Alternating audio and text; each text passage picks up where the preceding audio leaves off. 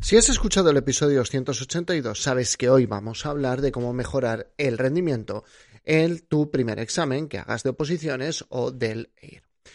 Estos consejos no solo valen para el primer examen, valen para todos los exámenes, pero si es tu primer examen, no te confíes, si es tu primer examen oficial, mm, te recomiendo mucho, muchísimo que apliques todos estos consejos porque pueden marcar una gran diferencia. No la diferencia del aprobado, el suspenso, no, sino la diferencia de mm, que el examen, que es una cosa que a mí me obsesiona mucho como, como preparador, que el examen refleje todo lo que te has esforzado, no refleje que te has esforzado menos.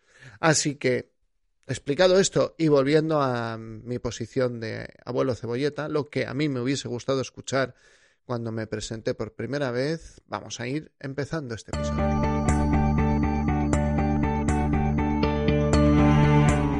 Esto es Preparación de Oposiciones de Sanidad, el podcast de EC Oposiciones. Episodio 283. Cuatro estrategias para afrontar tu primer examen y los Buenos días a todos, bienvenidos un día más, un episodio más a Preparación de Oposiciones de Sanidad, el podcast donde vas a encontrar consejos de estudio, técnicas de organización personal, de productividad o vamos a hablar de técnicas de cómo preparar un examen.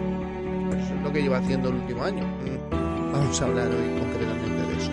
Este podcast no está pensado para ninguna categoría profesional en concreto, ya te presentes en una posición de enfermera, de matrona o te presentes a leer o al MIR, no lo sé, eh, espero que aquí encuentres consejos y herramientas útiles. Y como siempre, soy José Ángel Gutiérrez, soy enfermero y compagino mi vida laboral con mi trabajo como enfermero, mi vida familiar y la preparación de oposiciones.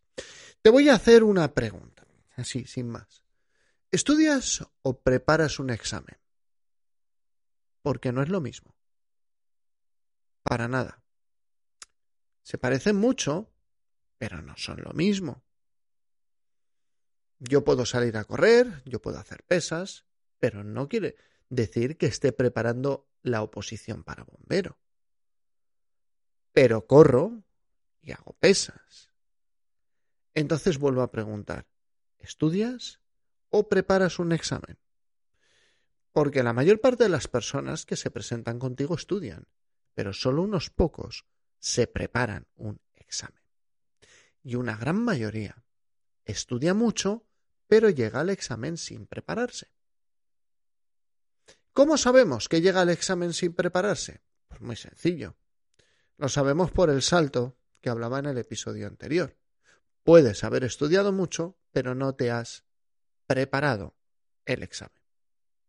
Preparar el examen es aumentar las probabilidades de que el día del examen, a la hora del examen, estés más despierto, más concentrado, más tranquilo, más enfocado, en esencia, que en ese momento del examen seas tu mejor versión y estés más preparado para el examen. ¿Mm? En breve grabaré un episodio que compararé la preparación de oposiciones con el fitness. Yo no soy competidor, pero es un mundillo que me hace mucha gracia. Y, hablaba hace poco con uno de vosotros y me decía, es que una persona se prepara al fitness, llega a la competición en su peor condición de salud, ¿vale? Pero en una oposición tienes que llegar en tu mejor versión. Y ahora no os voy a contar nada nuevo, porque esto es lo mismo que haría cualquier preparador físico con un competidor. El contenido de este episodio es lo, que haría un entrenador para un maratoniano, un entrenador para, mm, yo qué sé, un ciclista, un futbolista. ¿Vale? Vamos a ver cómo nos preparamos para el examen, no el examen, para el examen. El lo primero que quiero dejar claro es que el plazo no vale dos años. Lo, que yo voy a recomendar aquí, esto se puede hacer uno o dos meses antes del examen. Y lo entenderéis cuando acabe. Os lo iré señalando además en cada una de las partes. Esto que os propongo no se puede mantener mucho tiempo, puede interferir mucho con vuestro día a día. Y además también os digo que en breve hablaré de eso. Hay un periodo de ventana en un intervalo de tiempo en el cual eh, el, opositor está preparado de manera óptima. ¿Vale? Antes de eso no rinde bien y después de eso está demasiado agotado. Así que el tiempo, uno o dos meses antes.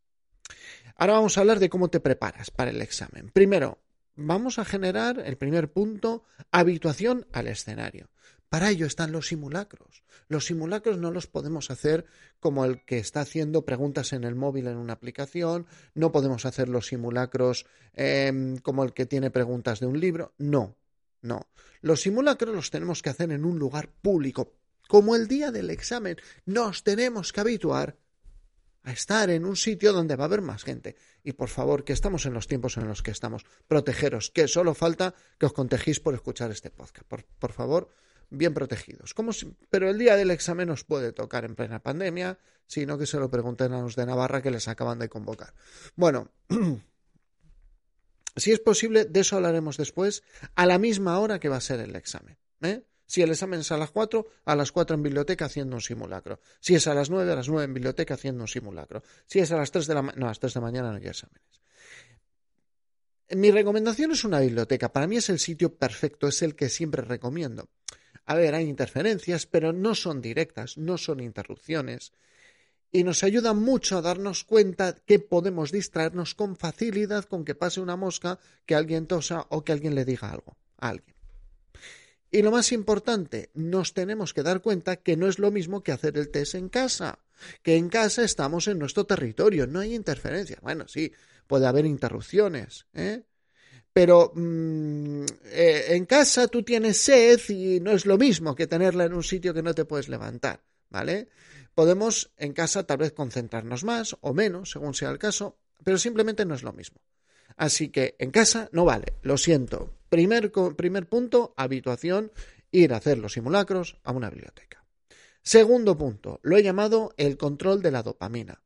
A veces creo que hay personas que van al examen como auténticos yonkis de la dopamina, además de dopamina barata, que vamos a ver, si fuera dopamina de la cara, pues no, mira, si fuera dopamina barata o cara, eh, mm, yonki de la dopamina, eso juega en tu contra el día del examen. Y vosotros diréis, pero, pero, José Ángel, ¿de qué me estás hablando? Mirad, vamos a los exámenes, y esto pasa desde antes de que hubiese aplicaciones y webs y demás, ¿vale? Solo que ahora se multiplica. Vamos a los exámenes esperando que la respuesta que escribimos, que damos, inmediatamente sepamos si es correcta o falsa. Y el día del examen así no va a ser. Si nos acostumbramos a eso, el día del examen nos vamos a sentir tremendamente incómodos. Mm, hay algo que no va a funcionar en ese momento para nosotros. ¿eh?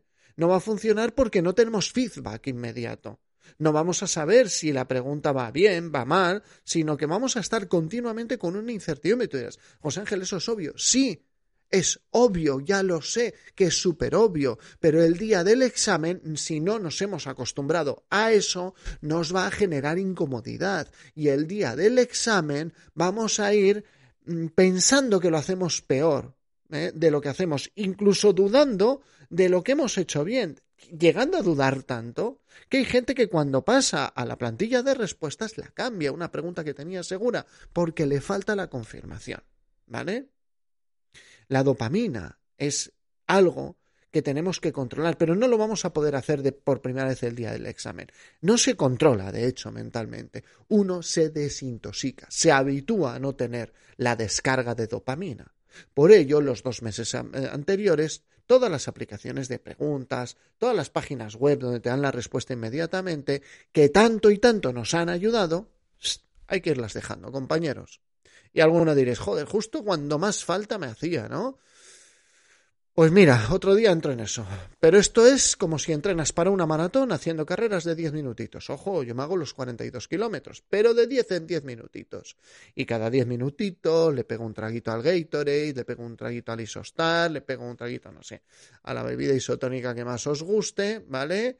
Mm, si voy un poco bajo, me echo un caramelito para el azúcar y, y de repente y de repente te plantas en doscientas y pico preguntas de leer en cuatro o cinco horas del examen y tú estabas acostumbrado a pregunta respuesta uy qué bien voy pregunta respuesta uy qué bien voy pregunta respuesta me da igual. En un libro de preguntas y respuestas en una aplicación en el móvil en una web me da exactamente igual. Digo que este fenómeno lleva siendo así desde hace 30 años ¿vale? La transición, si nos hemos acostumbrado a eso, si nuestra cabeza se ha acostumbrado a eso, no va a ser fácil, no lo va a ser. No te empeñes, que no, que no va a ser fácil. Tu cabeza, tu mente se va a desanimar porque no tiene el subidón de dopamina cada vez que haces una pregunta de test. ¡Ay, la he acertado! ¿Vale? Vuelvo a repetir que me da igual que son complementos, los libros de test, las aplicaciones, la web, son complementos, pero estos dos últimos meses los vamos a dejar un poco de lado, pero con ese objetivo, no por hacer menos preguntas, sino con el objetivo de decir, uff, el día del examen esto es como el que bebe cada 10 minutos y voy a tener habituallamiento cada 5 kilómetros. O no vas a tener habituallamiento. Porque eso, vuelvo a repetir, te va a dar la sensación, te va a dar mensajes tu cabeza de que algo no va bien. Para eso están los simulacros, ¿vale? Incluso mm, nosotros forzamos a. Bueno, no forzamos, recomendamos, porque es que no forzamos a nadie, eh, que eh, los opositores de nuestros cursos que hagan los simulacros y los corrijan al día siguiente. Y alguno dirá, pero bueno, ¿cómo voy a estar un día sin saber que, en qué he fallado? De verdad, puedes estar un día e incluso más y no te va a pasar nada. Pero con un día o hacer el simulacro por la mañana, corregirlo por la tarde, hacerlo por la tarde, descansar y corregirlo al día siguiente. Em, yo, vamos a ver, me imagino que todo el mundo los corrija al acabar, porque tienen las respuestas al lado, pero tampoco hay que pedirle eh, cosas inhumanas a la gente. Vamos, tampoco es inhumano, pero bueno. Recordemos, primero, nos vamos a habituar al escenario. Segundo, control de dopamina. Y ahora vamos con la tercera opción. Forzar, o sea, la tercera recomendación. Forzar el cronobiotipo. Y empiezo con una pregunta. Por eso lo podemos hacer solo el último mes o los últimos dos meses. ¿A qué hora es tu examen? Siguiente pregunta. ¿Es tu mejor hora? Es decir, a las 9 de la mañana o a las 11, que suelen ser horas de examen, a las 4, a las 5, mmm, alguna a las 6. A las 9 de la mañana es la hora en la que tú sueles estar más despierto. Si es mi caso, sí, tendría un pase. Pero a las 4 de la tarde estoy menos ágil mentalmente. De hecho, yo ya os he dicho muchas veces que las tareas mecánicas que exigen poco van para la tarde en mi caso. ¿Cómo proceder? Para dar mi mejor versión en la hora del examen.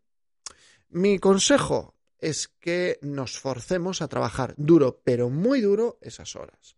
¿Vale? Mm, os comento cómo lo hice yo. Esto lo aprendí también después de, varios exámenes en la plaza que tengo yo ahora de, de SACIL. Eh, sabía que iba a ser un examen duro porque iban a ser, si no recuerdo mal, 140 preguntas en total. Eh, de las cuales pues las 14 últimas de reserva y el resto, pues 126 eran las preguntas. En un examen se salía un poco de lo habitual. El examen iba a ser a las 9 de la mañana, luego fue a las 10, pero eso de los imprevistos hablamos otro día. Bueno, pues en, en ese examen, en esa temporada, yo como dos meses antes, mes y medio, eh, todas las mañanas yo me levantaba, madrugaba, pasaba a la perra que teníamos entonces, eh, estudiaba un rato, mm, mi esposa, que ya estábamos, nos casamos en esa época, entraba a trabajar a las 8, yo trabajaba ya a guardias y bueno, yo estudiaba hasta las diez y media, no, perdón, hasta las ocho y media o así, me tomaba un descanso y iba preparando los test. Ya a las nueve me ponía a hacer test. Y como el examen iban a ser dos horas y media, yo me ponía a hacer test sin parar desde las nueve de la mañana hasta las once y media. No paraba podían caer 300 preguntas. No podía, las reglas que me puse es, no puedes parar, no puedes ir para atrás. No, mi objetivo no era desarrollar técnica de examen. Mi objetivo era mejorar y acostumbrar a mi cabeza a mejorar el rendimiento a esa hora. De tal forma que al cabo de un mes, mi hora mental de hacer test serán las 9 de la mañana. ¿Vale? Entonces, esto es lo que os recomiendo. Eh, valen repasos fuertes, ¿vale? pero este es el momento de hacer muchos test sin corregir, ¿eh? Sin corregir si puede ser. Bueno, recapitulamos. Primero, habituarse al escenario. Segundo, control de dopamina las últimas dos meses, último mes. Tercero, forzar el cronotipo para que tu mejor hora sea la hora del examen. Y cuarto, visualización. A mí personalmente creo que ayuda mucho. La visualización muchas personas la hacen inconscientemente cuando van adquiriendo experiencia y se habitúan, pero si es tu primer examen, eh, yo haría mm, visualizaciones incluso todos los días, ¿vale? La visualización es hasta que entras en el en flujo, ¿vale? En flow, que eso ya analizaremos el libro para oposiciones más adelante. Pero esa parte de yo llego, hay mucha gente, estamos en un aulario muy lleno de gente, me llaman, presento el DNI a un desconocido, mira que soy yo, me siento en la mesa con mi DNI, saco mis lápices, dispongo mi mesa, mi reloj, apago mi móvil, eh, mm, veo luces, veo gente sentada adelante, a los lados, atrás. Mm, luego podemos incluso visualizar de una manera más, más compleja. Voy por la pregunta 25, cómo me encuentro, cómo estoy, un momento de autoanálisis. Estoy fatigado, eh, o sea, sobre todo los parámetros que ya los vimos en otro episodio, pero son estoy concentrado, se me va la cabeza, estoy fatigado, tengo sueño, tengo hambre, ¿vale? De esta forma, nuestra mente ese día lo percibe, que era el objetivo de este episodio, lo percibe como un salto menor, ¿vale? Entonces, resumiendo que vamos a ir acabando este episodio. Lo primero, habituarnos a que vamos a estar en un espacio que no es nuestra casa, que no es nuestro aula habitual, que va a haber más gente y controlar un poco la capacidad de atención. Segundo punto, control de la dopamina, especialmente de hago una pregunta, tengo la respuesta, hago una pregunta, tengo la respuesta, hago una pregunta, tengo la respuesta. Lo tenemos que controlar los dos últimos meses para no mm, pensar que vamos mal por no tener la respuesta. Lo tercero, el cronotipo. Intentamos ser nuestra mejor versión el día del examen a esa hora. Entonces, programad sesiones muy potentes, para eso están los libros de test, que es lo que yo he, muy potentes de test. Dos horas, tres. Oye, que voy para leer cuatro horas. Hombre, cuatro horas lo mismo es mucho, ¿no? Para hacer todos los días, pero sí al menos las dos primeras horas, aunque yo haría tiradas de cuatro horas, sinceramente. Mm, porque te tienes que ver tú, ¿vale? Yo solo he corrido una maratón en mi vida, ¿vale? y estoy pensando en correr una segunda, ahora que van a pasar cinco años. Em, y me decía el, amigo mío, Toño, desde aquí un saludo, sé que tampoco escuchas este podcast, eh, me decía, no, no pases de los 30 kilómetros, tal. Mm. Un día me decía, ¿qué tal? ¿Qué, ¿Cómo ha ido este fin de semana la, tirada larga? En 38. ¿Cómo has hecho 38? A ver, Toño, yo tengo que saber mentalmente qué es lo que pasa. No me puedo quedar en 28 o 30 kilómetros, que muchos correréis y me diréis, no, no, es lo correcto, sí, sí, sí, es lo correcto. Y, yo le, decía, es lo correcto físicamente, correcto, pero es que mentalmente, y yo la conclusión a la que llegué, y esto no tiene que ver con oposiciones, pero a mí me enseñó mucho para ayudar a opositores, para ayudarme a mí mismo, eh, a la conclusión a la que llegué es que los primeros 20 kilómetros, los primeros 10 Mm, se, corren con las piernas, los primeros 10 o 20 se corren con las piernas y el corazón, pero del 20 en adelante se corre con la cabeza. O sea, tu cuerpo ya está preparado. Si aguantas 10 kilómetros, tu cuerpo ya está preparado casi para correr 20. Pero para superar esos 20, esa media maratón, y llegar a los 42, 198 creo que son, eh, es una cuestión de cabeza. Y la cabeza hay que entrenarla. ¿Vale? Hablando de cabeza, el siguiente episodio va de esto mismo, vuestro primer examen, pero hablaremos del mindset. Y con esto ya me despido, con este breve resumen, la historia de mi corta trayectoria como maratoniano. Y recordad que si este episodio os ha valido, por favor, un cinco estrellas en Apple Podcast. Em, me gusta en Evox, corazoncito en Spotify. Y si esto lo estáis viendo en YouTube, ¿vale? Que es es un esfuerzo, creo que ya lo he dicho en otro episodio, no sabéis el esfuerzo que es verme yo en cámara y mm, hacer este O sea, los que no nos gusta, no me gusta que me hagan fotos, pues imaginaros tener un canal de YouTube en el que hablo directamente. Pero bueno, em, pues por favor, eh, si os ha valido, no porque yo os dé pena, si esto os ha valido, like, suscribiros, compartid, compartid para aquellas personas que hagan su primer examen, vuestro hijo, eh, y que les pueda valer. Así que sin más me despido. En el siguiente episodio hablaremos del mindset. Gracias por vuestra atención.